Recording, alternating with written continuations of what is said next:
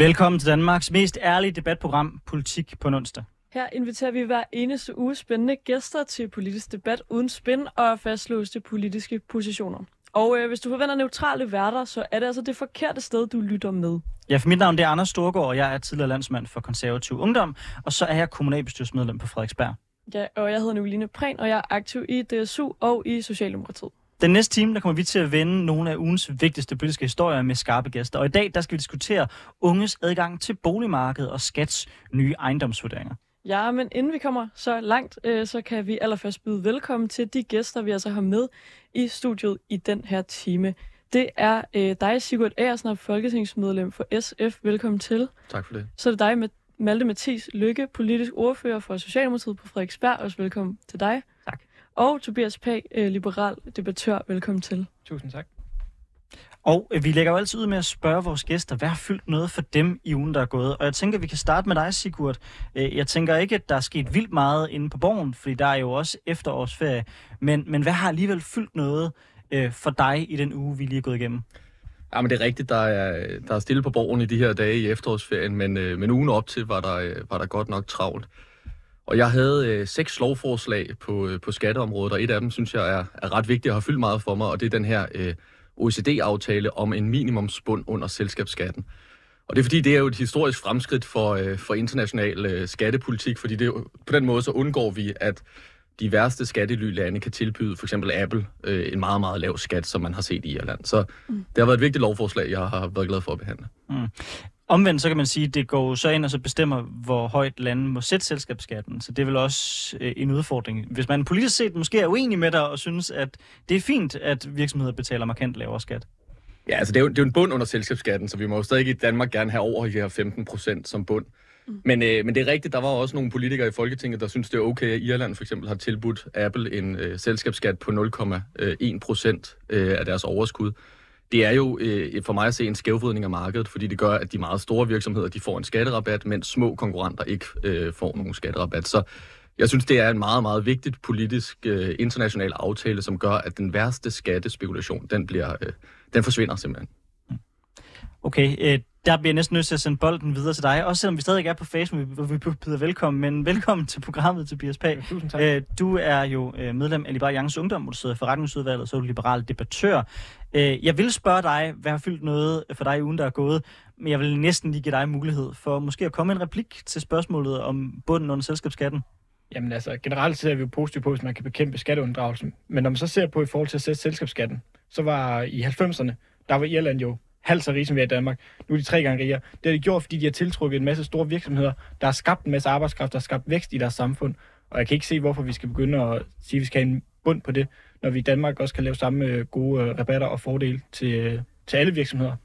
Sigurd, er, er, er selskabsskatten i virkeligheden ikke en lidt problematisk skat? Altså, hvis man er meget liberal, så vil man jo sige, okay, øh, de penge, der kommer ind i skat, der er jo ligesom to muligheder. Enten så øh, investerer man det i, at øh, undskyld, de penge, kommer ind til virksomheden, det overskud, der er, enten investerer man det i nye produktionsformer, man udvider produktiviteten, eller også udbetaler man det til løn. Og hvis man udbetaler det til løn, jamen altså, så er det beskattet allerede i det land, hvor medarbejderne de er. Så er det ikke i virkeligheden en skat på vækst? Det er jo sådan den meget øh, basale økonomiske analyse, men det for eksempel øh, Thomas Piketty, den franske økonom, har vist, det er jo, at det at eje penge, det begynder at overstige det, man tjener på at arbejde. Og det er fordi virksomhederne udlodder det som udbytter eller som kapitalforretning for dem, der har skudt pengene ind i virksomheden oprindeligt. Så selskabsskatten er jo også en måde at sikre, dels at virksomhederne øh, udbetaler pengene og geninvesterer dem, men det er jo også, men, at, øh, at de ikke skal gå til, øh, til ejerne. Men hvis du udbyder det til dine ejere og til udbytte, så er du også beskattet.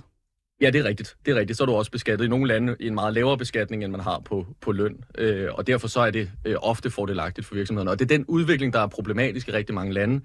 Det er, at ejerne af virksomheder kan tjene flere penge, end faktisk medarbejderne af en virksomhed. Og så vil jeg bare sige, i forhold til det med Irland, det er jo rigtigt, de har haft en ret stor vækst. Det har de jo haft på begostning af andre europæiske lande, som har haft en normal selskabsskat. Så i stedet for at Apple havde sit hovedkontor i måske Tyskland, så har de flyttet det til Irland, fordi der kunne de få en lavere skat. Malte, du, øh, du nikker. Er det også øh, det her, som Sigurd er inde på, med øh, en international selskabsskat, der er fyldt for dig, eller er der noget andet, som er fyldt politisk for tiden? Altså, super spændende diskussion, I to lige havde. Øh, selvfølgelig meget enig i, i, i, hvad Sigurd lige sagde. Mm. Øh, det er ikke så meget selskabsskat, som der har fyldt så meget øh, for mig den seneste uge. Øh, Anders og jeg, vi har jo lige landet et, øh, været med til at lande et budgetforlig på Frederiksberg, et bredt budgetforlig på tværs af midten, som vi jo begge to er glade for, og så har der ligesom været lidt en pause øh, efter det i politik på Frederiksberg. Så det, jeg har brugt den sidste uge på, det er sådan set bare at kigge lidt ud i verden og ja, fulgt med i, hvad der foregår nede øh, med Israel og Palæstina. Det er jo noget, som jeg er sikker på fylder meget for os alle sammen, øh, både her øh, i programmet, men også rundt omkring i Danmark og andre steder. Mm. Øh, så det er noget, der har fyldt meget for mig. Altså, det er jo, det er jo en helt forfærdelig situation, der er dernede. Øh, det er jo en, en tragedie øh, på begge sider af den konflikt. Øh, så ja, det er det, hvad der er fyldt for mig den sidste uge. Ja. Og, og der er Mette Frederiksen jo kommet med en utvetydig opbakning mm. til Israel. Står du det samme sted? Øh, det her med en etityd, altså hvad betyder det egentlig i virkeligheden, ikke? skal man spørge sig selv, øh, når, når, øh, når Mette Frederiksen går ud og siger det. Altså hvis det menes på den måde, at alt det Israel så tænker sig at foretage sig i Palæstina, ligesom er godkendt eller er støttet af den danske stat, så er jeg uenig. Hvis det er sådan, at øh, det ene og alene handler om, at Israel skal have lov til at øh, forsvare sig selv inden for rammerne af folkeretten og inden for rammerne af krigens love, så kan, jeg, så kan jeg godt følge det. Men spørgsmålet er helt præcis, hvad hun mente der. Ikke? Mm, ja, hvis man synes, at med Israel og Palæstina er spændende, så kan man faktisk høre politik på en onsdag fra sidste uge, øh, hvor vi øh, havde en team. Om det er noget, jeg godt kunne tænke mig at spørge dig om i, i forbindelse med det her, Malte. Mm. Det er det med, at regeringen jo øh, fjernede noget af udviklingsbistanden til Palæstina, og nu, altså i går, øh, meldte ud, at, øh, at man giver øh, nogle penge til øh, de palæstinenser, der er ramt i, i Gaza af de her øh, israelske angreb. Øhm, altså er det så at give nogle af de samme penge tilbage? Hvor står du som øh, socialdemokrat på den? Synes du, det er forkert, at man vil lukke for dele af udviklingsbistanden, eller tror du, det er nødvendigt lige nu? Øh, jeg tror ikke, det kommer til at gøre en mærkbar forskel på, øh, på jorden for Hamas, om, øh, om vi tager de penge øh, og lader være med at give dem til dem eller ej. Altså jeg mener, det absolut vigtigste, vi kan gøre lige nu, det er at, at sørge for at, at hjælpe øh, de palæstinenser, som lige nu er fanget i en krigszone og blevet tvunget ud på en march mm. øh, væk fra deres hjem, øh, midt i en krigszone med bomber over det hele. Og hvis det er sådan, at, øh, at, at den mangel på bistand for Danmark kommer til at have en, negativ indflydelse på, om de her mennesker de kommer til at klare den, mm. så mener jeg, at det er en, en, en helt forkert ting, som vi har foretaget os. Men det kommer det jo til at have. Altså, ja, så synes jeg jo egentlig, at du siger det meget godt, Anders, at det var nok en rigtig dårlig idé. Okay, det var en, det var en diplomatisk måde at kritisere øh, re- regeringens, øh, hvad kan man sige, holdning til det emne. Nu tænker jeg at gå tilbage igen til dig, Tobias Pag. Øh, hvad har fyldt noget for dig i, i ugen, der er gået, når man som liberal kigger på den danske mediedagsorden i den her uge? Hvad er så den vigtigste nyhed? Jamen altså, som liberal er der jo altid øh, mange gode nyheder og spændende ting at følge med i. Der er ikke sket så meget på, på borgen den sidste uge. Øh, så jeg kiggede lidt ud for borgen, og så kiggede jeg faktisk over på Amalienborg, fordi der fyldte prins Christian jo, jo 18 år her i, i søndags. Mm. Og det blev jo fejret med prompt og pragt øh, i rigtig øh, slotsmaner. Øhm, og så har kongehuset jo stået den udfordring, at de ikke kunne tiltrække opbakning fra de unge. Så i rigtig øh, PR-stund og kommunikationsstrategi, mm. så har de inviteret 200 unge fra hele landet med til, til det her bal. Øhm, og jeg er jo grundlæggende imod kongehuset. Og jeg ved godt, jeg gør dig lidt skuffet nu, øh, nu Anders. Mm. Det er okay. Men, men, jeg havde ikke forventet andet. Men det er jo urimeligt, og det er udemokratisk, vi holder fast i sådan en forældet institution. Og nu prøver man sådan direkte at skulle kommunikere til, til unge mennesker, for at kunne øh, få det her forældede institution til at overleve i en øh, demokratisk øh, retsstat. Ja, vi havde faktisk øh, i sidste time besøg af Julie fra øh, EEO, som var inviteret med, øh, og stadig havde øh, flotte negle øh, på fra weekenden, og kunne fortælle om, om en aften, som jeg tror, hun virkede til at synes har været, har været ret øh, fantastisk. Hvis du øh, nu havde fået en invitation, havde du så ligesom i protest lavet værd med at dukke op? Nej, jeg tror, man gætter mere, hvis man dukker op. Jeg vil hellere være derinde og så sige, at jeg synes, at jeres institution er dårlig. Jeg synes, den er forældet. Jeg synes ikke, den er folkelig. Øh, så ja, jeg har mødt op. Du har taget afsted og Hvis du havde mødt op og sagt det, så synes jeg, du skulle være blevet væk. Men det, men det, er, også, øh, det er måske også den konservative, der kommer op i mig. Hvis man kigger på opbakningen til kongehuset, så er den jo højere, end den har været ja, nærmest nogensinde, og er faktisk steget af endnu en omgang. Jeg tror, mm. hvis man kigger på det, så er der efterhånden større opbakning til kongehuset, end der er til det parlamentariske demokrati.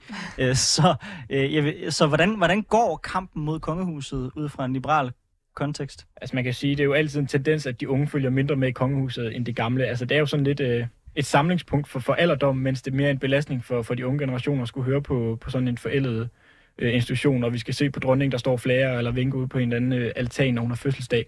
Altså, jeg synes, det er lidt, øh, lidt latterligt, at vi bliver ved med at holde fast i, i de her traditioner omkring kongehuset, når det ikke reelt set har nogen betydning for os. Ja, nu øh, pegede Anders ind på mig, det er nok fordi han gerne vil have. jeg skal forklare lidt om, hvad jeg synes om det danske kongehus. Jeg har grundlæggende den, øh, den tilgang til det kongehus, at det er jo, man kan ikke komme udenom, at det er jo en, en i essensen en udemokratisk institution, men det er en institution, som der nyder en masse folkelig opbakning, og som har en stor demokratisk legitimitet i befolkningen. Øh, så jeg har det på den måde, at jeg er pragmatiker omkring det. Hvorfor ikke øh, beholde den, så længe det er et samlingspunkt for os, og så afskaffe det, når vi ikke længere ser det som et samlingspunkt? Men, men der vil jeg Så, skyde- så, du er, så du er tilhænger af kongehuset, fordi det har stor opbakning? Jeg er agnostiker, når det kommer til kongehuset. Sigurd, hvor står du hen på det her spørgsmål? Jamen, øh, jeg står der, som også SF gør, at vi synes, der hvor kongehuset har noget formel magt i vores grundlov, eller de skal øh, underskrive på lovene, det synes vi, man burde afskaffe.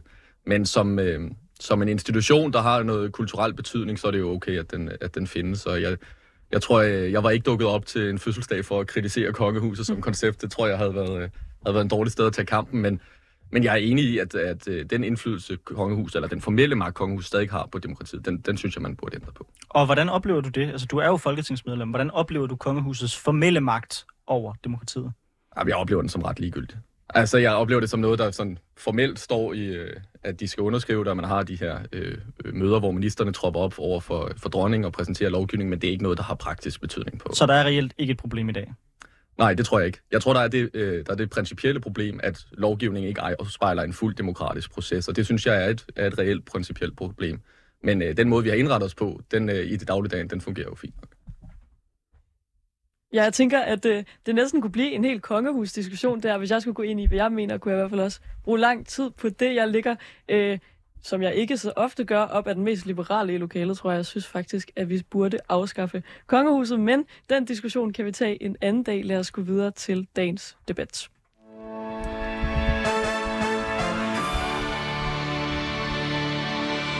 Du lytter nemlig til Politik på en onsdag med Anders Storgård og Nicoline Prehn, hvor vi i dag har besøg af Sigurd Agersnap, som er folketingsmedlem for SF, af Malte øh, Mathis, som er politisk ordfører for Socialdemokratiet på Frederiksberg, og af Tobias Pag, der er liberal debattør.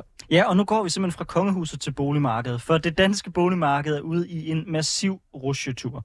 På den ene side, der melder landets ejendomsmaler om et varmt boligmarked med mange salg, mens renten på den anden side ikke har været højere i mange år.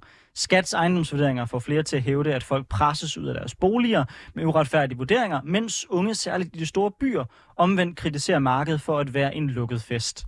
Ja, i 2013 der var prisen per kvadratmeter i København øh, på 25.252 kroner. Her 10 år efter er det tal steget til næsten 50.000 kroner. Samtidig lå renten for at låne i 2013 13 på omkring 0-1 procent, mens den altså i dag er steget til omkring 5 procent. Det er altså både blevet markant dyrere at låne og at købe. Det har fået mange til at frygte, at særligt førstegangskøberne bliver ramt. Ifølge Realkredit Danmark og, og Nordea Kredit, så er dette dog en myte og en skrøne, som de udtaler til finans.dk. Det seneste tal viser nemlig, at unge over 30 år vælter ind på ejerboligmarkedet selv i de store byer. Over halvdelen af boligerne i København købes af danskere i aldersgruppen 18-39 år, ifølge deres undersøgelse. Ja, i 2018-2019 stod unge øh, på 30, for 30 år på landsplan for knap 17 procent, men det her tal altså også er steget til omkring øh, 25 procent. Selvom det kræver en større del af de unges økonomi, så er der altså nu flere unge på ejermarkedet end for bare fem år siden. I politikken der peger Heis Korik fra Realkredit Danmark på særligt tre faktorer. For det første, at unge i dag sparer mere af deres indkomst op end tidligere. For det andet, at mange unge tager penge med fra en andelsbolig, der fungerer som et springbræt ind på ejermarkedet. Og for det tredje, at flere unge får økonomisk hjælp fra forældre og bedsteforældre, et såkaldt forældrekøb eller støtte. Efter nytår forventer I aktørerne af boligmarkedet igen vil tage et dyk oven på Skats nye boligvurderinger. Dem tager vi altså også en debat om senere i det her program. Nordea peger også på, at 82 procent af boligmassen i hovedstaden ikke er ejerboliger, og at der derfor øh, godt man kan, bo, man kan godt bo i hovedstaden, selvom man ikke ønsker eller har råd til en ejerbolig, siger øh, de altså i Nordea. Øh, det her skal ses i sammenhæng med, at øh, 57 procent øh, på landsplan bor i en ejerbolig. I dag i Politik på onsdag, der undersøger vi boligmarkedet fra et ung perspektiv. Er boligmarkedet, ejerboligmarkedet sygt med høje renter, alt for høje priser, og det er blevet for svært for unge at finde en bolig i byerne? Eller er tendensen nu ved at vende? Sigurd Ersnap, du er folketingsmedlem for SF. Du er jeres øh, boligordfører.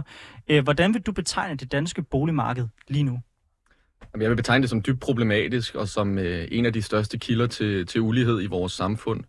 Jeg er bekymret for, at, at de voldsomme prisstigninger, vi har set siden 90'erne især, det er jo der, hvor man begyndte at lempe for lånemulighederne, at de vil fortsætte, og dermed så får vi et boligmarked, hvor det handler om, om dine forældre var inde på boligmarkedet, for at du selv kan komme ind. Og det er det, vi ser med øh, forældre, øh, forældrekøb, at man kan låne hos sine forældre til at købe, eller man i sidste ende arver en, en bolig. Så derfor så synes jeg, det er et dybt problematisk øh, område. Det er for mig et af de vigtigste politikområder, hvis man vil adressere en stigende ulighed i det danske samfund. Mm. Øh, jeg synes desværre ikke, at den, øh, den virkelighed er noget hele vejen rundt på, på Christiansborg, fordi vi diskuterer for lidt boligpolitik. Mm. Og men hvis man samtidig ser, at der er flere unge, der sparer op, og de bruger det til at komme ind på ejerboligmarkedet, er det så ikke positivt, altså hvis flere unge vælger at spare op til en, en bolig? Jo, det, øh, det er jo fint. Det kan jeg godt forstå. Altså det, det man kan se, det er jo, at øh, alderen, gennemsnitsalderen for førstegangskøbere er gået fra de her cirka øh, 32 år til, til 37 år øh, inden for, jeg mener det er de sidste 15 års tid. Og, øh, og det, det viser jo meget godt, at folk i hvert fald har brug for at spare op i længere og længere tid. Og øh, problemet er, at i den tid, hvor man bor til leje og sparer op, så går man glip af hele den værdistigning, der er på ejerboligmarkedet. Og jeg synes, hvis man for eksempel kigger rundt i mediebilledet, så er der jo sådan en, der en tendens til at kalde det prisfest på boligmarkedet. Nu stiger boligpriserne, og vi jubler alle sammen. Det er sådan noget rigtig skidt for dem, der ikke ejer en bolig. Det gør, at de ikke kommer, de får svært ved at komme ind på boligmarkedet, og i sidste ende også, deres huslejer stiger. Så vi, vi har en lidt forkert øh, måde at, at se på den her prisstigning på boligmarkedet, som om, at det egentlig er fint nok. Tror du med udgangspunkt i det, at vi faktisk er vidne til en boligboble? Altså, jeg synes, det er interessant, at vi er i en tid, hvor der er så høje renter, som der er. Renten er blevet sat markant op, og samtidig ser vi faktisk, at, at, at priserne stadigvæk fortsætter op. Altså, al økonomisk teori vil jo, vil, jo, vil jo forudsætte det modsatte. Er det et tegn på, at vi er en boble? Hvad er din vurdering? Jamen, jeg, jeg er ikke økonom til at kunne lave den vurdering, men jeg kan, jeg kan læne mig lidt op af, hvad, hvad de fors, øh, forskellige øh, ja, aktører siger på området. Altså, der, det er klart, at frem til det nye år, der ser vi en ret stor aktivitet på boligmarkedet, fordi de nye ejendomsvurderinger kommer for det nye år. Og det kan godt have lidt boblelignende tendens. Øh, de fleste vurderinger er dog også, at vi vil hel- mere nærmere få en blød landing i forhold til renterne. Altså vi vil ikke få lige pludselig sådan et krak på boligmarkedet, men vi vil nok se en lille smule afdæmpning i boligpriserne. Måske de falder lidt, eller at de i hvert fald stagnerer. Øh, det tror jeg er meget rigtigt, men det viser jo også, at problemet ikke er løst. Altså for når renterne stiger, og priserne forbliver de samme, jamen så er omkostningerne for at komme ind i en ny bolig som ung, den er kun, øh, kun stedet. Men når du så hører de her nye tal, øh, som siger, at, at der er flere unge øh, boligkøbere på markedet, altså at, ser du så det som en po- positiv tendens?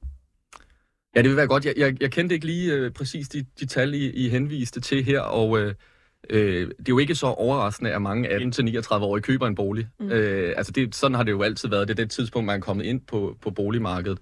Øhm, jeg tror, øh, noget af det handler selvfølgelig om, at vi ikke har bygget særlig mange almene boliger i en årrække. Mm. Øhm, men, øh, men det er selvfølgelig fornuftigt, hvis, hvis unge kommer ind på et ejerboligmarked. Det er en god økonomisk investering, så det synes jeg er godt. Men vil du alligevel gå så langt at sige, at boligmarkedet, som det fungerer nu, er, er sygt? Ja, det er i hvert fald Mm. dysfunktionelt. Mm. Altså det, de her meget store prisstigninger, vi har set især omkring byerne, det er en øh, kæmpe omfordeling i vores samfund til de mennesker, der har været inde på boligmarkedet. Og det er nogle generationer, men det er jo også nogen, der har været heldige at bosætte sig i byerne. Mm. Øh, min øh, kærestes forældre, de byttede en lejlighed på Frederiksberg ud med et hus i Tune i år 2000. I dag er lejligheden på Frederiksberg, den er 4,5 millioner værd, Mm. mm. og huset i Tune er 2 millioner værd. Det er altså en vilkårlighed på markedet, som er meget afgørende for, hvor rig du bliver i dit liv. Tobias øh, Pag, er øh, boligmarkedet dysfunktionelt? Øhm, Jeg ved ikke, om det er dysfunktionelt. Grundlæggende har vi jo set en masse statslig regulering. Vi må nærmest ikke bygge omkring byerne. Det bliver hele tiden styret, hvor meget vi skal bygge, og hvor meget vi skal bygge af hver ting, eller hver boligform. Og så ender det, jo, ender det jo bare med, at priserne stiger, fordi efterspørgselen bliver ved med at stige, men udbuddet, udbuddet er stagnerende. Og så er det jo klart, at vi bliver ved med at sige, øh, se stigende boligpriser. Og vi gør det bare sværere for nye at komme ind. Altså vi kan se for eksempel med unge mennesker, øh, da der var førstegangskøbere for 40 år siden, der var 58 procent af mellem øh, 25 og 29. I dag der er det tal halveret. Altså det bliver bare sværere og sværere at komme ind på boligmarkedet, hvis vi ikke gider at bygge mere og mere. Men hvor skal alle de nye boliger bygges? Altså, fordi det er jo nemt nok at sige, at der skal bygges mere og mere og mere, men ting har jo også, tænker jeg, en naturlig begrænsning på, hvor meget der eksempelvis skal bygges i København, øh, i de populære adresser i Indre Aarhus by. Altså, så, så man kan godt bygge mere, men der, hvor priserne stiger meget, det er vel i høj grad drevet af, at der er flere folk, der søger ind til byerne. Og det kan du vel ikke, eller kan du løse det ved bare at bygge mere? Altså grundlæggende i København er der stadig mange steder, man kan bygge. Man kan bygge mere, man kan bygge højere, og man kan bygge hurtigere. Og fordi der er en eller anden øh, grønbrot tusse, der engang har hoppet rundt på en marked et eller andet sted, at vi så ikke kan bygge der, det synes jeg er en forkert vej at gå. Og jeg synes, det er lidt måske lidt arrogant over for dem, som gerne vil bo i København, at vi siger, at der må ikke få lov til at bo. Så skyskraber på Amagerfællet. For min skyld gerne. Malte Mathis, er det fordi, der ikke bygges nok, at der er problemer på boligmarkedet? Jeg tror, det er en forsimpling. Jeg vil starte ud med at sige, øh, at jeg giver sådan set Sigurd øh, ret i, at, at vi har store problemer på boligmarkedet. Jeg tror, vi skal være præcise omkring, hvorfor man kunne kalde det sygt eller kalde det dysfunktionelt. Øhm, fordi der er tre grundlæggende, i mine øjne, tre grundlæggende elementer i, hvorfor øh, at øh, boligmarkedet er dysfunktionelt. For det første, øh, eller der er tre, kan man sige, drivers i, at boligpriserne stiger. Det er jo ikke nødvendigvis en dårlig ting, alting. Det første, det er selvfølgelig, at vores økonomi siden 91, og i virkeligheden også før, øh, har ændret karakter. Altså strukturelt, så har vi i højere og højere grad et videnssamfund, hvor vækstarbejdspladserne, de steder, hvor du ser høje indkomster, øh, tech, øh, finansverden osv., øh, konsulentbranchen osv., det ligger inde omkring storbyerne. Mm. Så der er mange mennesker, øh, som der søger mod storbyerne, fordi det er der, hvor der er højt betalte jobs. Mm. For det andet, så ser vi øh, en stigende økonomisk ulighed. Og det her det er et, et element, som jeg tror faktisk bliver overset rigtig meget. Det er rigtig nok, Sigurd, at øh, boligmarkedet lige nu forøger den økonomiske ulighed. Men den stigende økonomiske ulighed, vi generelt har set i samfundet, den har også en effekt på boligmarkedet. I den forstand, at vi ser lige nu, at øh, dem, der tjener mest i lønindkomst, dem, som der har den højeste formue, øh, den øvre middelklasse og overklassen, de relativt til resten af befolkningen stikker af. Mm. Altså, de tjener relativt mere og mere, de bevæger sig længere væk fra resten af befolkningen. Og det er dem, som der kan konkurrere omkring boligerne i storbyerne. Mm. Så der skabes ligesom et marked, der kun kan, kan man sige, kan håndtere sig de her mennesker herinde, øh, og det kommer kun til at blive værre med en stigende økonomisk ulighed. Hvad kan vi så gøre ved det? Jo, det tredje driver, så at sige, der er med til at gøre boligpriserne højere. Det er i forhold til regulering. For det er sådan set rigtigt nok, at øh, vi subsidierer øh, ejerboliger lige nu. Altså, vi har selvfølgelig øh, rentefradraget, Øh, og så har vi også øh, de her forældrekøb og de her muligheder for, at øh, det sådan set ikke kun er dem, der kommer til at bo i boligen, men også forældrene, der kan være med til at finansiere den, og på den måde også hæve øh, boligprisen. Et godt eksempel er Nørrebro, mm. hvor jeg tror øh, i de sidste 5-10 år, at tror det er 20-25 procent, jeg kan huske præcis tallet, af alle de små boliger på to værelser eller mindre, det har været forældrekøb. Mm. Altså det har haft en stor betydning øh, for prissætningen på sådan nogle små begynderboliger i storbyerne, mm. at vi har de her forældrekøbsordninger. Alle tre steder kan vi gøre noget. Jeg vil sige, i forhold til den strukturelle ændring af økonomien, så er det måske svært at ikke nødvendigvis en god idé, men i forhold til uligheden og i forhold til reguleringen, øh, så kan vi gøre rigtig meget. Så det er noget med at gøre det sværere at øh, købe en, et forældrekøb? Øh, et element i det er det, ja. Fordi nu, nu, nu nævnte jeg jo også før, øh, at øh, der er rigtig mange unge, som der kommer ind på boligmarkedet i hovedstaden lige nu. Mm. Øh, lurer mig ikke, mm. om rigtig mange af de unge, øh, de kommer fra familier, som der har penge og smid i projektet, der måske har hjulpet dem ind i en andelsbolig, som de så kan bruge til at komme ind i ejerbolig senere, eller som der direkte subsidierer gennem et forældrekøb, at de kommer ind i en ejerbolig. Altså, så, øh, så ja, altså, det, øh, det, det har en betydning, og, og jeg tror også, vi faktisk kan se det i statistikken. Jeg tror, det er en af årsagerne til, at vi ser så mange unge komme ind nu. Det er fordi, der er mange boliger ude på markedet på grund af de ændringer, vi får i forhold til, øh, til beskatningen. Og øh, så er der simpelthen bare rigtig mange unge, som der kan få hjælp af forældrene til at komme ind lige nu. Mm. Tobias øh, Pag, er, er forældrekøb et problem? Øh, jeg ser det ikke som, øh, som et stort problem. Det handler hele tiden om, lige nu synes jeg, debatten om, hvordan kan vi gøre det sværere for dem, der har penge, og, øh, og, og prøve at se, om vi kan straffe dem på en eller anden måde. I stedet for skal vi prøve at se, hvordan vi kan hjælpe de, hjælpe de unge ind på markedet, altså dem, som kommer også fra mindre ressourcestærke familier. Altså, hvordan kan vi hjælpe dem i gang i, på boligmarkedet? Og der handler det grundlæggende om, at vi skal prøve at bygge mere. Altså, vi skal fl- bygge flere ejerboliger, vi skal bygge flere øh, lejeboliger, vi skal afskaffe 75 kvadratmeter reglen om, at altså her i forhold til, at man skal bygge en vis mængde over 95 kvadratmeter, for at øh, man får lov til at opføre sit byggeri. Altså vi skal rive nogle lokalplaner i stykker og gøre mere plads til det frie marked, så alle kan komme ind på markedet, og det gælder specielt dem, som er mest, øh, mest nede på, hvad hedder det, dem i lavest i samfundet. Sigurd? Jeg er faktisk ikke uenig i det, Tobias siger omkring, at vi skal, vi skal bygge mere.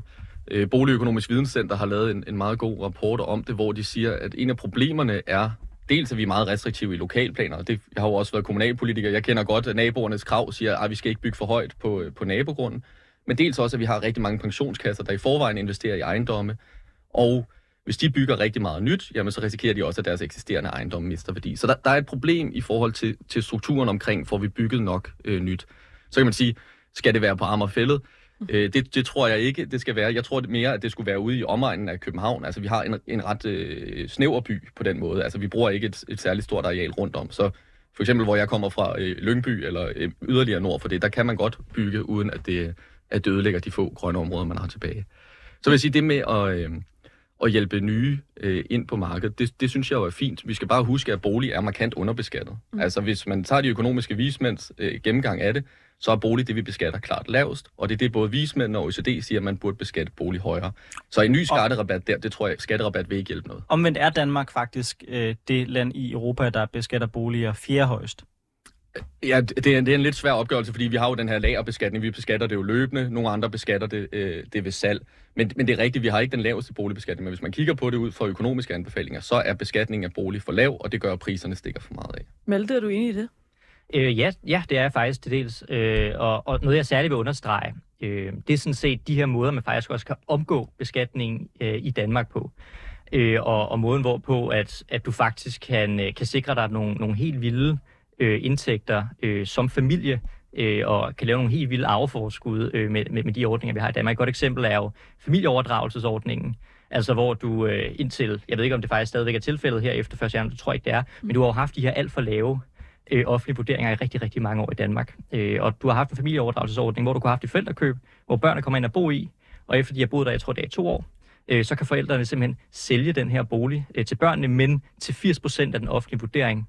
Og den offentlige vurdering har været sindssygt undervurderet i mange år, så prøv at forestille dig 80% af den vurdering, som, der så, øh, som de så kan købe til. Og det er jo en helt vild måde og øh, sådan set at, at omgå at skulle øh, betale en masse øh, i arv, altså i arv, øh, hvad kan man sige, øh, hvad kalder man, arveafgift til, sin, øh, til staten, når man på et eller andet tidspunkt ellers ville være død, og man så kunne, kunne overdrage sit formue, så kan man bare købe en lejlighed til sine børn, og så sælge den for billigt videre til dem, øh, og på den måde få det der proveny hjem i, i arveforskud. Ikke? Altså, så der er nogle helt vilde måder sådan set at bruge boliger til at omgå beskatning i Danmark. Ikke? Mm. Sigurd? Og det har jo bare øh, tit i debatten virket som en meget sådan oplagt løsning at sige, lad os gøre det lettere for unge at, at låne, eller lad os give dem et, et skattetilskyndelse til at komme ind på boligmarkedet. Problemet er, at det vil i langt de fleste tilfælde sætte sig i højere priser for de boliger, unge ellers kunne købe. Så derfor så er det, øh, det er en meget kortsigtet løsning. Jeg tror også, Venstre var ude med det i, i valgkampen sidst, at nu skulle unge have, have lettere adgang til lån. Det vil bare betyde, at de boliger, unge køber, de vil blive dyre. Ja, fordi jeg kunne godt tænke mig at, at spørge jer, øh, nu er det klart, at øh, vi taler om øh, boligpolitik og boligmarkedet, så, taler, så kommer man til at snakke om det her med at købe bolig. Man ser i det som en værdi, at flere unge har mulighed for at købe deres egen bolig, eller, eller er det ikke nødvendigvis en værdi? Er det okay, at der så er, er gode øh, øh almene boliger, for eksempel gode lejeboliger? Sigurd? Jeg, jeg synes, det er afgørende med, med gode lejeboliger og, og vigtigt med den almene boligsektor. Mm. Øh, for mig er det ikke en selvstændig værdi, at man selv ejer sin, øh, sin bolig. Øh, det, det, der er problemet i dag, det er jo, at man kan tjene rigtig mange penge på at eje en bolig. Og mm. derfor er det et problem, når der er bestemte grupper eller unge ikke kommer ind på ejerboligmarkedet. Men, men for mig har det ingen selvstændig værdi, at man ejer det. Jeg tror lige så godt, man kan gå sammen i, i nogle fællesskaber og, og bygge boliger og bo til leje sammen. Malte? Jeg tror, vi bliver nødt til at spørge os selv, hvorfor at det er, altså hvor, hvorfor det relativt til alt muligt andet er så god en investering af egen bolig, mm. og så problematisere det, for det er faktisk der, hvor problematikken ligger i forhold til, at der er så mange, der gerne vil bo i, i ejerboliger. Jeg forstår da godt, hvorfor folk gerne vil bo i en ejerbolig. Det vil jeg sådan set gerne selv som lejer, fordi at man kan få de her helt vilde værdistigninger. Mm. Men det er jo lige præcis der, hvor problemet ligger. Det er, at det er blevet så god en investering relativt til alt muligt andet, øh, at du ser de her vilde øh, stigninger i, øh, i, øh, i priserne. Vi burde jo i virkeligheden indrette vores opsparingssystem, så at sige i Danmark, hvis man kan kalde det det, til at øh, der er mulige andre måder at opspare på, hvor du for eksempel opsparer din, din løn i en pensionskasse eller alt muligt andet, som der giver lige så godt et proveny, som det er en bolig. Det er jo den her relative ulighed i forhold til boliger og alle mulige andre typer opsparinger. Det er der, hvor der ligger et rigtig stort problem. Men du svarede ja. ikke på, om det har en værdi, folk bor i en bolig, de ejer. Det gør det jo selv sagt under den nuværende ja. måde jeg at regulere tingene på. Jeg taler ikke, ja, okay. Jeg ikke om økonomisk værdi. Okay, jeg, jeg taler om et mere sådan yes. værdimæssigt værdi. Yes. Jeg synes, det er en fed ting, øh, at folk kan have fået noget eget bord. Mm. Spørgsmålet er så, om ejerboligen er den bedste måde at gøre det på. Altså, den originale tanke med andelsboligen, det var jo lige præcis, at folk fik fået noget eget bord, men de gjorde det i et fællesskab, hvor det var reguleret, hvor mange penge man kunne tjene på det, så det ikke stak af. Mm. Det er så blevet ødelagt i nullerne øh, under, under, øh, under den borgerlige regering dengang, øh, da man indførte valuarvurderinger og alt muligt andet godt. Øh, men grundlæggende er det godt, at folk har fået noget eget bord. Det kan bare gøres på rigtig mange måder. Tobias? Jamen, jeg synes, der blev sagt før i forhold til, at vi ikke skal bygge på Amagerfællet. Altså, det betyder grundlæggende, at vi siger til folk, I må ikke bo i København. I må ikke bo i København. Og hvis man så gerne vil have natur, og jeg synes, det er sådan privilegeret at bo i København, så siger man gerne vil have rigtig meget natur. Mm. Hvis du gerne vil have natur, så skal du flytte til Sydfyn. Der er masser af natur. Jeg er selv over for Jylland af. Altså, der er masser af natur. Der er masser af mulighed for at få natur. Mm. Og så i forhold til, at det har en selvstændig værdi for folk at eje en bolig. Altså, det er jo en borgerlig værdi for mig, at folk kan eje deres egen bolig. Altså, det betyder rigtig meget for folk at kunne eje deres egen boliger. Og Thatcher, hun gjorde tilbage, dengang hun sad på øh, posten i, i, i England, altså, der tog de simpelthen og solgte alle mine boliger til en lav pris til de mennesker, der boede der og sagde, der kan I få lov til at bo. Det var en kæmpe succes. Det var en kæmpe succes for dem, der boede der. Okay, bare lige for at forstå det. Hvorfor er det en borgerlig værdi at eje en bolig? Ja, det er en borgerlig værdi, at man sådan kan få muligheden for det. At vi gør det nemmere at kunne eje sin egen bolig. Altså, jeg synes jo, folk skal indrette deres liv, som de har lyst til. Så har du lyst til at bo til leje hele dit liv? Har du lyst til at bo i Skagen hele dit liv? Har du lyst til at bo i naturen på Syd- Sydfyn? Mm. Altså, det rører mig ikke. Men jeg synes i hvert fald, at vi skal gøre det nemmere og, og skabe flere muligheder for det. Og jeg synes, det er sådan en til dels arrogant holdning at sige, vi gider ikke bygge, fordi det holder os folk ude af København. Sigurd Thatchers navn blev han sagt, og så fløj din hånd op. Ja, jamen, det var nu ikke det. Altså, jeg vil bare sige, at SF er jo med i aftalen om at bygge på Hammer Fællet, så jeg Mm. tror, det er ikke os, der skal skydes i skoene, øh, at, at vi overhovedet ikke vil bygge noget. Men, øh, men det, jeg vil sige i forhold til, til ejermarkedet, om, om der er en værdi, at man selv ejer, det er jo, at øh, udfordringen er jo, at når vi, kommer, når vi bliver flere og flere mennesker, mm. og øh, vi bliver flere, der gerne vil bo i byerne, så stiger grundværdierne. Altså de underliggende værdi af at have noget jord i byerne stiger. Og derfor, hvis man har et ejermarked, så er det dem, der bor tilfældigvis på det stykke jord, der får værditilvæksten. Så det er jo ikke, for, når folk har fået meget, meget store øh, værdigevinster af at bo i en bolig. Altså, min far har tjent mere i et år på at eje en, en, en villa, end på, at- på at reelt at lave noget. Når man får de store værdigevinster, så er det jo ikke, fordi han har malet dørkarmen eller sat nye vinduer i. Så er det, fordi grunden under boligen er blevet mere værd. Mm. Og det er derfor det her ideal. Jeg kan godt forstå, at det, det kan godt være gode ting ved, at man ejer selv. Problemet er bare, at man kan ikke helt undgå at den her tilfældige værdigevinst. Men Sigurd, sådan, sådan, sådan er det jo med rigtig, rigtig mange faktorer i vores samfund, at du kan være heldig, at der er en makrotendens, der skubber i en retning. Den her tendens, det er at der er flere og flere, der flytter ind til, til byen, og dermed så bliver kampen om de boliger, der er hårdere og hårdere. Det er vel ikke anderledes end mange andre ting, hvor du også godt kan have investeret i noget, der, der i den samfundstendens gør det mere attraktivt, fordi det svinger, hvad, hvad det er, folk gerne vil have. Lige nu, der, der, der vil folk gerne flytte ind til byerne, og de vil gerne have en ejerbolig. Derfor stiger prisen. Det er der vel ikke noget forkert i, er der? Nej, jeg forstår godt, at folk øh, gør det, men som samfund, så synes jeg, man skal jo understøtte de makrotendenser, som gør noget godt for vores samfund. Altså for eksempel den grønne omstilling. Folk, der investerer i den grønne omstilling, det synes jeg er helt fornuftigt, at de kan få et godt afkast og tjene penge på det.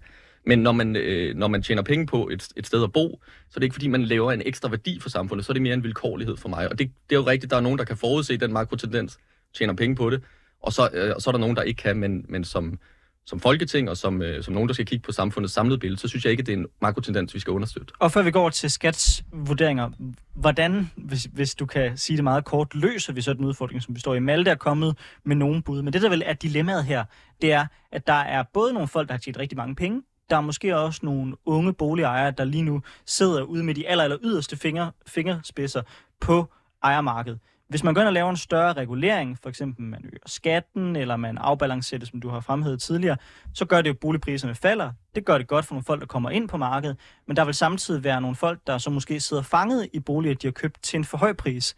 Hvordan løser vi det dilemma? Der er jo nogle folk, der kommer til at miste rigtig mange penge, hvis boligmarkedet faldt markant. Ja, ja, og det er, et, det er et kæmpe dilemma, og det er jo derfor, man indfører de her nye øh, ejendomsvurderinger og boligskatter med sådan en meget, meget lang indfasning, fordi man er nødt til at gå meget stille og roligt til værks på boligmarkedet. Og sådan, og sådan har jeg det egentlig også. Øhm, det er ikke løst med et snuptag. Noget af det er selvfølgelig øh, beskatningen, som vi skal snakke om om lidt. Noget andet er, øh, øh, at vi har en del tomme boliger i vores by, og vi ser det især i Aarhus, vi ser det også i København.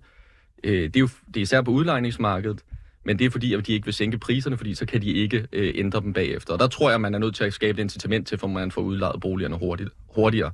Jeg mener, det er 17.000 boliger i København, der på hvert øjeblik står, står tom, så det er en ret betydelig øh, del af problemet. Så er der noget med bopælspligt. Når man opfører nyt, så mener jeg egentlig, at man bør opføre det med øh, bopælspligt. Mm. Det, har, øh, det har man muligheden for i dag, men det er ikke et, et krav. Så, så der er nogle ting, vi kan skrue på, men det er ikke løst fra den ene dag til den anden der.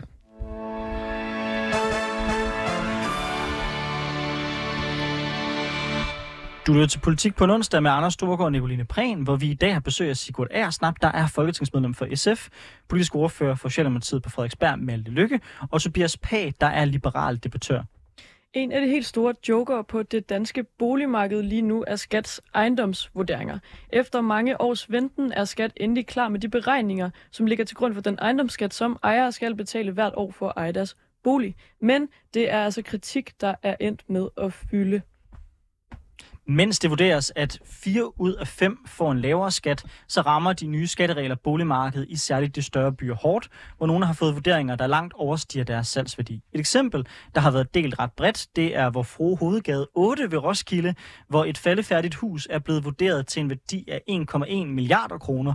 Skatten vurderes nemlig ud fra potentialet fra grunden, hvor der er en lokalplan, der tilsiger, at man kan bygge markant mere på den, end tilfældet er i dag. De seneste målinger viser, at to ud af tre af øh, danskere ikke har tillid til de nye vurderinger. Øh, det har fået flere partier til at kræve, at skat tager vurderingerne op til gensyn. Men Mathias Lykke, en af de områder, som findes at rammes hårdt af de stigende ejendomsskatter, det er Frederiksberg. Øh, er den nye skattevurdering rimelig? Altså det her med, om den er rimelig eller ej, det er jo, det er jo svært at sige i virkeligheden. Altså det, tror, det, det, jeg tror, det kommer an på, hvad du spørger om, når du siger, om det er retfærdigt, øh, og om det er rimeligt. Jeg tror, det vigtigste ved skat, øh, andet end selvfølgelig, øh, om den kan betale sig folk, det er, om den er gennemskuelig. Øh, og, og den nuværende måde, hvorpå det er blevet sat op på, den er for uigennemskuelig øh, for rigtig, rigtig mange, også på Frederiksberg. Altså, du, jeg har hørt eksempler på, at, at, at folk har et hus, øh, som der er vurderet øh, med en sats, og så har du simpelthen et hus lige ved siden af, der er mere eller mindre identisk, der er vurderet med en anden sats. Mm. Og der er en uigennemskuelighed der, som der skal, øh, der skal ændres, øh, der, simpelthen så, der, skal, der skal rodes op i, fordi der er, øh, der, der er tydeligvis et eller andet der. Men grundlæggende øh, måden, hvorpå vi har sat vores øh, beskatningssystem op nu med det her, øh, det tror jeg til dels er den rigtige vej at gå. Jeg tror, det er fint at have en løbende beskatning, men jeg savner stadigvæk øh, altså en, en større andel af det ligger som skat på proveny, fordi der ligger stadig nogle værdistigninger der, ikke, som, øh, som er samfundsskabte. Okay, fordi når du hører det her med, at eksempelvis et hus i Roskilde øh, bliver øh, vurderet til over en milliard kroner, øh, er det så ikke et tegn på, at der i hvert fald er, er nogle ret store fejl? det er sådan et rigtig godt eksempel på en mediehistorie. Ikke? Altså, det er jo, det er jo bare det er jo outliers. Altså, langt de fleste, altså er min vurdering, mm. langt de fleste af de her øh, af de her vurderinger, de, dem tror jeg rammer nogenlunde fint inden for, inden for en vis maven. Og så er der de her outliers, der ser helt vilde ud. Og det jeg bare gerne vil sige, det er, jeg tror det store problem i forhold til, hvordan det her sat sammen, det er igen uigennemskueligheden i det, fordi det er rigtig svært for folk at forstå, hvorfor at der er den ene vurdering frem for den anden, og det skal der altså ses på. Sigurd? Ja, men det er jo bare øh, en anden outlier, er jo Roskilde Festivals, øh, festivalsplads, dyreskuepladsen, som som systemet har sagt, der kunne man udstykke til et, et par hundrede parceller, og det tror jeg i hvert fald, vi er en del, der vil være meget ked af, hvis man gjorde, og det er klart, det kan jo aldrig øh, ske i virkeligheden. Men det, jeg vil sige, det er jo, øh, det er vigtigt at holde sig for, at det her det er de forløbige ejendomsvurderinger. Mm. hmm Og det, der har været min store kritik af det her system, det er, at man ruller jo faktisk de dårligste ejendomsvurderinger, man har ud først. Altså, man ved, at de her ejendomsvurderinger, øh, der har man ikke øh, alle lokalplaner med, man har ikke servitutter med, man har ikke fredet arealer med, og det vil sige, at man, man rammer på rigtig mange grunde øh, helt forkert i forhold til, hvad reelt man må lave på den grund. Samtidig så har man rullet forløbige vurderinger ud, som øh, folk ikke kan få indsigt i, hvordan er beregnet, og det er det, Malte er inde på. Man kan simpelthen ikke få at vide, hvad er det for noget data, der ligger til grund for det. Og man har ikke nogen klageadgang. Og det har været min helt store øh, kritik af det her system, at når man rammer folk først med de dårligste vurderinger, uden de kan få indsigt i, hvordan de er lavet, og uden de har adgang til klage, så får vi et rammeskrig. Det vil folk ikke finde sig i. Så kan det godt være, at det bliver korrigeret på et senere tidspunkt, men selvfølgelig vil man ikke have, at der står noget forkert i et offentligt system. Så det synes jeg, øh, og det synes jeg også, historien allerede nu viser, er en kæmpe fejl, at man har rullet de forløbige vurderinger ud først. Ja, eller måske er fejlen i virkeligheden det, der er grundlaget for den måde, vi beregner ejendomsskatter i Danmark, nemlig at det er den potentielle værdi, og ikke den reelle værdi. Mm. Øhm, kigger man på solceller, så er det fx sådan, hvis du placerer solceller på en mark, så stiger værdien, fordi du siger, der er ligesom en lokal plan, der siger, du kan det. Hvis du piller dem ned igen, og laver landbrug igen, så vil du stadig blive beskattet, som om der var solceller, fordi du potentielt set kunne lægge solcellerne på marken igen. Og det er jo et andet, og et andet eksempel, det er jo det her i Roskilde, hvor du potentielt set kunne bygge en masse ting på grunden. Er der i virkeligheden behov for måske at besøge det princip, om det er en retfærdig beskatningsgrundlag, ikke at beskatte folk ud fra, hvad den reelle værdi er, men hvad den potentielle værdi er? Det, det er jo et princip, der har været altid gennem historien i den danske ejendomsbeskatning. Så øh, der er jo nogle partier, også Liberale Alliance, har været ude og kritisere det meget hårdt her nu og siger, hvordan kan det være, at det er kommet ind? Øh, det vil jeg bare sige, det har altså altid stået i ejendomsvurderingslovene. Det har altid været efter potentialet. Så er det klart, hvis man ikke tager højde for de begrænsninger, der også er på grunden, altså hvor meget afstand skal der være til vej, hvad siger lokalplanen, hvad siger fredningen, så får man nogle rigtig øh, skæve vurderinger. Hvorfor men, overhovedet beskat potentialet? Ja, men det, jeg synes egentlig, det er fair nok. Altså hvis... Øh, hvis I på Frederiksberg sagde, at den her øh, øh, villa-område, der må man nu bygge øh, den skyskraber, der mangler i København, øh, så vil det, er det klart, at den villaejer, ja, der bliver rystet på hovedet, det kommer ikke til at ske, men så er det klart, at den villaejer øh, vil sige, øh, nu kan jeg sælge den her grund for meget mere, og der er nogen, der vil øh, tilbyde meget mere for grunden. Så hvis man ikke beskatter potentialerne også i et eller andet omfang, mm. så giver man nogle ret store øh, gevinster til nogle folk, der sidder øh, på en grund, hvor man lige pludselig får nye muligheder i lokalplaner. Så jeg tror, det skal være med. Tobias? Altså, grundlæggende i Liberal Alliance Ungdom er vi jo imod EDB-systemer, der ikke virker. Og, og det her system, det har overhovedet ikke virket. Altså, vi har brugt 4 milliarder på det. Det var penge, vi kunne have brugt meget bedre. Altså, nu har sparet 4 milliarder, vi ikke engang noget frokost endnu. Altså, det er så håbløst, og det er så dårligt, at man lige pludselig skal beskatte ud fra, at man kan bygge øh, Taj Mahal i Bogense. Altså, hvorfor skal vi beskatte for det? Altså, det er jo en, det er jo en potentiel, øh, hvad hedder det, potentiel gevinst, man kan få, og ikke det, det reelt er værd. Men hvad, hvad er jeres alternativ så i Liberal Alliances øh, ungdom? Jeg hører mange, der fremhæver, at liberale... Øh, jeg, kan ikke, jeg kan ikke engang huske, hvem det er, der har, der har der skrevet om det. Måske kan nogen undervise mig i det. Øh, men, men at det netop er gavnligt at have en skat på jord, fordi det sikrer, at du har den gode økonomiske anvendelse af den. Altså, at det frie marked sikrer, at det, der bliver bygget, det er det, der har den reelle værdi. Så hvis man tager Sigurds argument om, at øh, hvis vi ikke beskatter det potentiale, der er på din grund, så risikerer vi jo ikke at få en optimal udnyttelse af den jord, vi har. Er det så ikke måske af alle dårlige alternativer det bedste sted at lægge skatten, hvis man er liberal? Altså, jeg har det sådan, at det er jo jeg synes næsten, det er en menneskeret at kunne have et sted at bo. Og, og det synes jeg ikke, vi skal beskatte. Altså, jeg synes, vi skal fjerne ejendomsskatter. Jeg kan ikke se, hvorfor vi skal beskatte, at folk kan få et helt almindeligt sted at bo. Altså, det er nu en af vores grundvilkår, ligesom man kan få mad og vand, så skal man have et sted at bo. Så det synes jeg, nej, det synes jeg ikke, vi skal beskatte. Vi beskatter også mad med moms. Ja, det synes jeg også, vi burde fjerne. Så bare lige for at forstå det helt, så vil du hellere øh, beskatte folk, der går på arbejde, end, end folk, der ejer en, en, en ejendom? Altså grundlæggende vil jeg beskatte så lidt som muligt, og det gælder på alle skatteområder, ja. Det var faktisk ikke et svar. Vi prøver lige igen. det, det var et, et utroligt godt svar, Anders. Altså, jeg, jeg vil beskatte så lidt som muligt. Om det er indkomst, om det er bolig, om okay. det er fødevare, så skal det beskattes Hvis... så lidt som muligt. Selv aktier kan jeg ved, ikke, jeg ved ikke, hvor højt du vil have skatten, skatten skal være. Lad os bare sige 30 øh, procent, eller lavere, whatever. Hvis du skulle placere den, hvor skulle den så ligge? Jamen, det er jo... Altså, der er jo, jeg synes generelt, skal vi jo bare skære den fjernet øh, i så høj grad som muligt. Altså, staten skal finansiere tre ting, og det er politi, og det er domstol, og det er vores retsstat generelt. Hold op. Malte. altså, jeg skal, ikke, øh, jeg skal ikke komme ud i at prøve at placere en specifik skatteprocent, fordi det, øh, det tror jeg, at, øh, jeg tror, at der er nogle meget klogere mennesker, som der, der kan gøre. Men jeg synes, det er en rigtig spændende og vigtig diskussion, sådan helt principielt, om vi beskatter potentiale eller ej. Øh, og nu er vi gået ned ad den her vej, hvor vi beskatter potentiale. Øh, og så er det bare sindssygt vigtigt at holde sig for øje, øh, at, at det er en svær vej at gå ned ad, men det er også en vej, hvor vi potentielt kan øh, få beskattet mere efficient, hvis du har alle de datapunkter, du skal have. Og det er det, vi men Malte, det er det, der er usikkert, om vi har nu. Men det er også noget, vi skal have set på. Er altså, sandheden ikke, ja. at politikere kan aldrig... Skat kan ikke, politikerne kan ikke. Der er ikke nogen, der kan lave et system, som reelt set indfanger det potentiale, der er.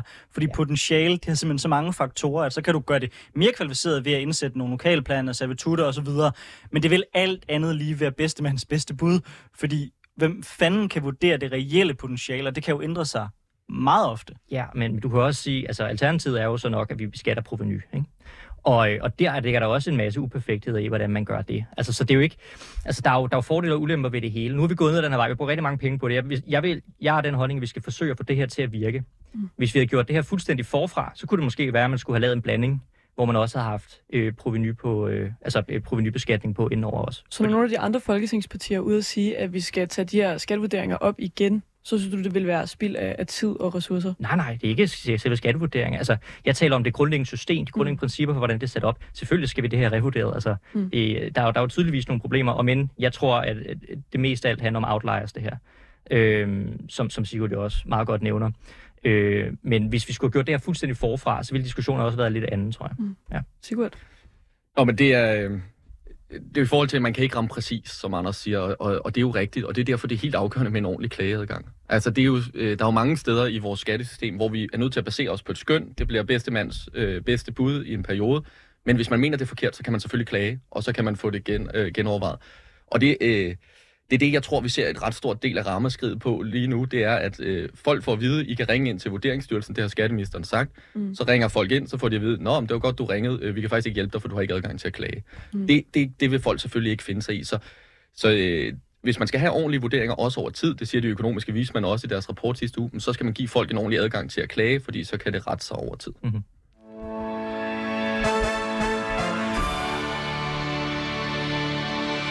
Du lytter til Politik på en onsdag med Anders Storgård og Nicoline Prehn, hvor vi i dag har besøg af Sigurd Agersnap, som er folketingsmedlem for SF, af Malle Mathis, som er politisk ordfører for Socialdemokratiet på Frederiksberg, og af Tobias Pag, som er liberal debattør.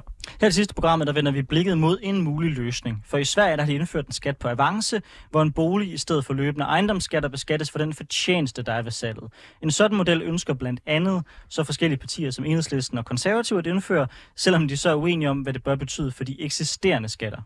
Omvendt kritiseres den svenske model for at gøre det svært at lægge statsbudgetterne, da indtægterne til staten vil variere for meget, øh, og den kritiseres altså også for ikke at sikre den mest optimale brug af kvadratmeter. Tallene fra Sverige viser også, at det heller ikke er lykkes at knække kurven for de stigende priser i landets store byer, øh, hvor priserne altså fortsat stiger alligevel.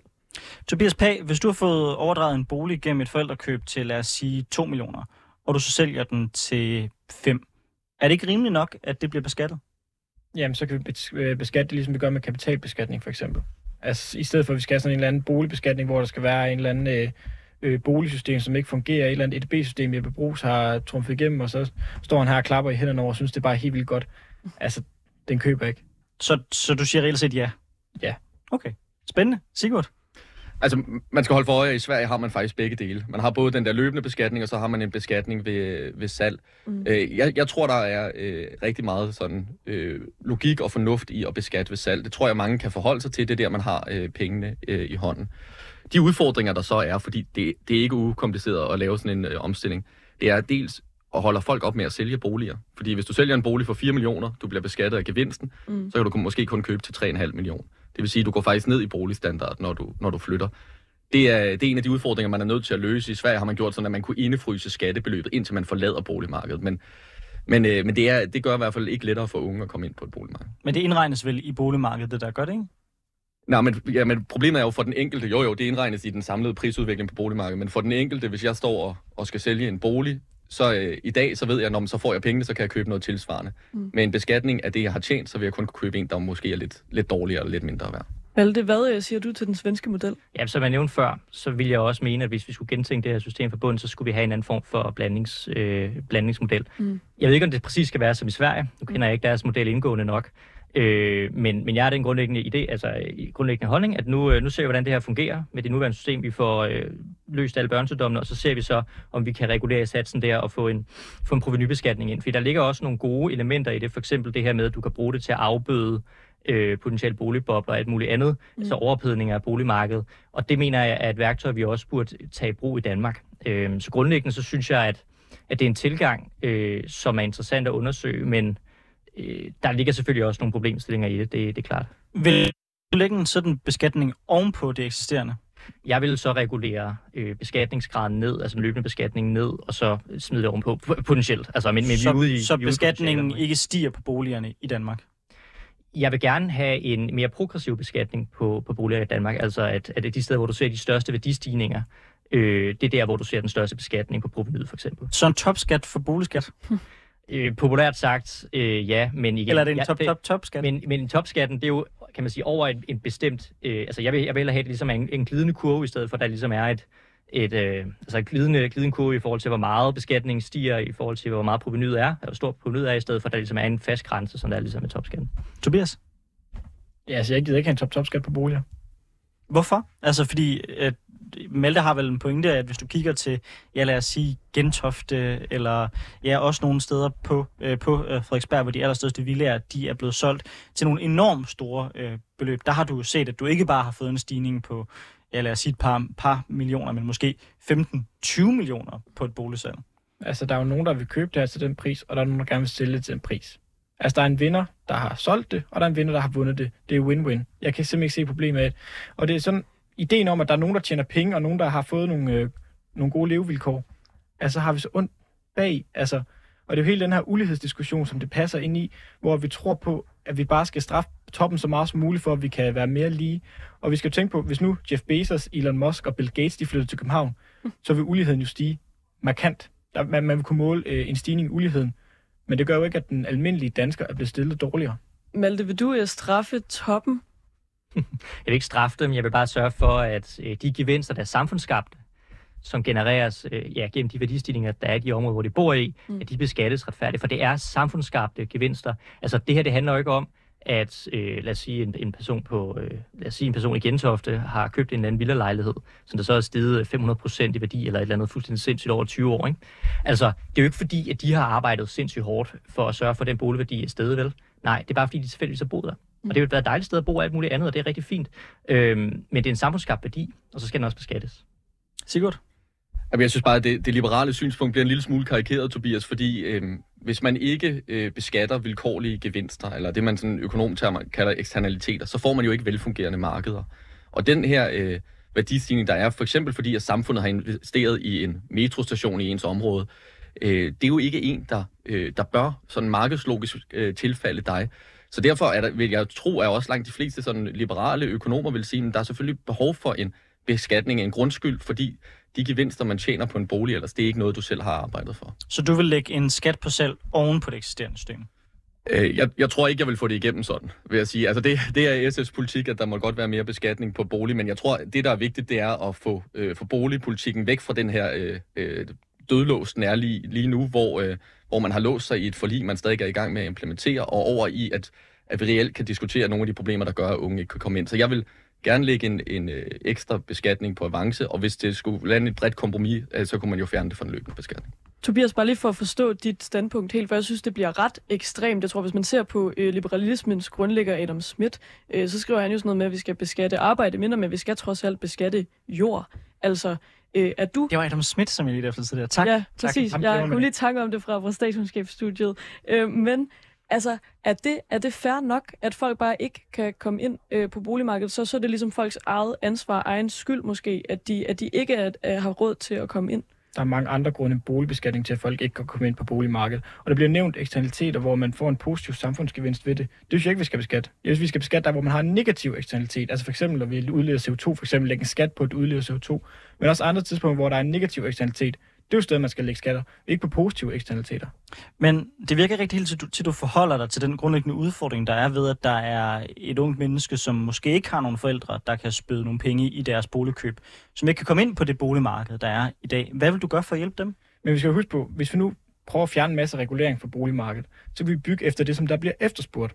Og står der en masse unge mennesker og efterspørger mindre boliger omkring København, jamen så er det det, der vil blive bygget. Det er jo bare det, der er, er faktum, at hvis vi følger efterspørgselen, så er det jo det, der bliver bygget. Det er jo det, kapitalfonden gerne vil tjene penge på. Det er jo det, som de kan sælge. De vil jo ikke bygge en masse, som de ikke kan sælge.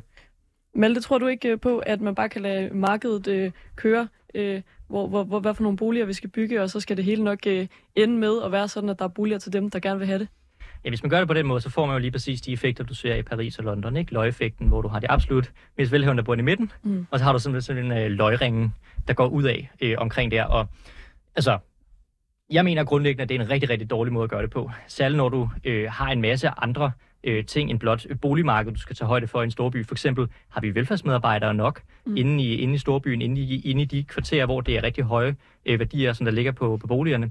Fordi hvis du ikke har råd til at bo tæt på som sosu for eksempel, så er der en, en meget mindre sandsynlighed for, at du har lyst til øh, eller du har lyst til at have et arbejde, hvis du skal rejse så langt hele vejen ud for videre, for eksempel. Så der ligger alt muligt andet i det, øh, end, end, end, end blot det. Ikke? Mm. Malle Mathias Lykke, tak fordi du var med i Politik på onsdag. Også tak til dig, Sigurd Aersnap, og dig, Tobias Pag. Hvis man synes, det har været interessant, så kan man finde øh, dette afsnit og mange andre på øh, de podcast-platforme, man typisk bruger.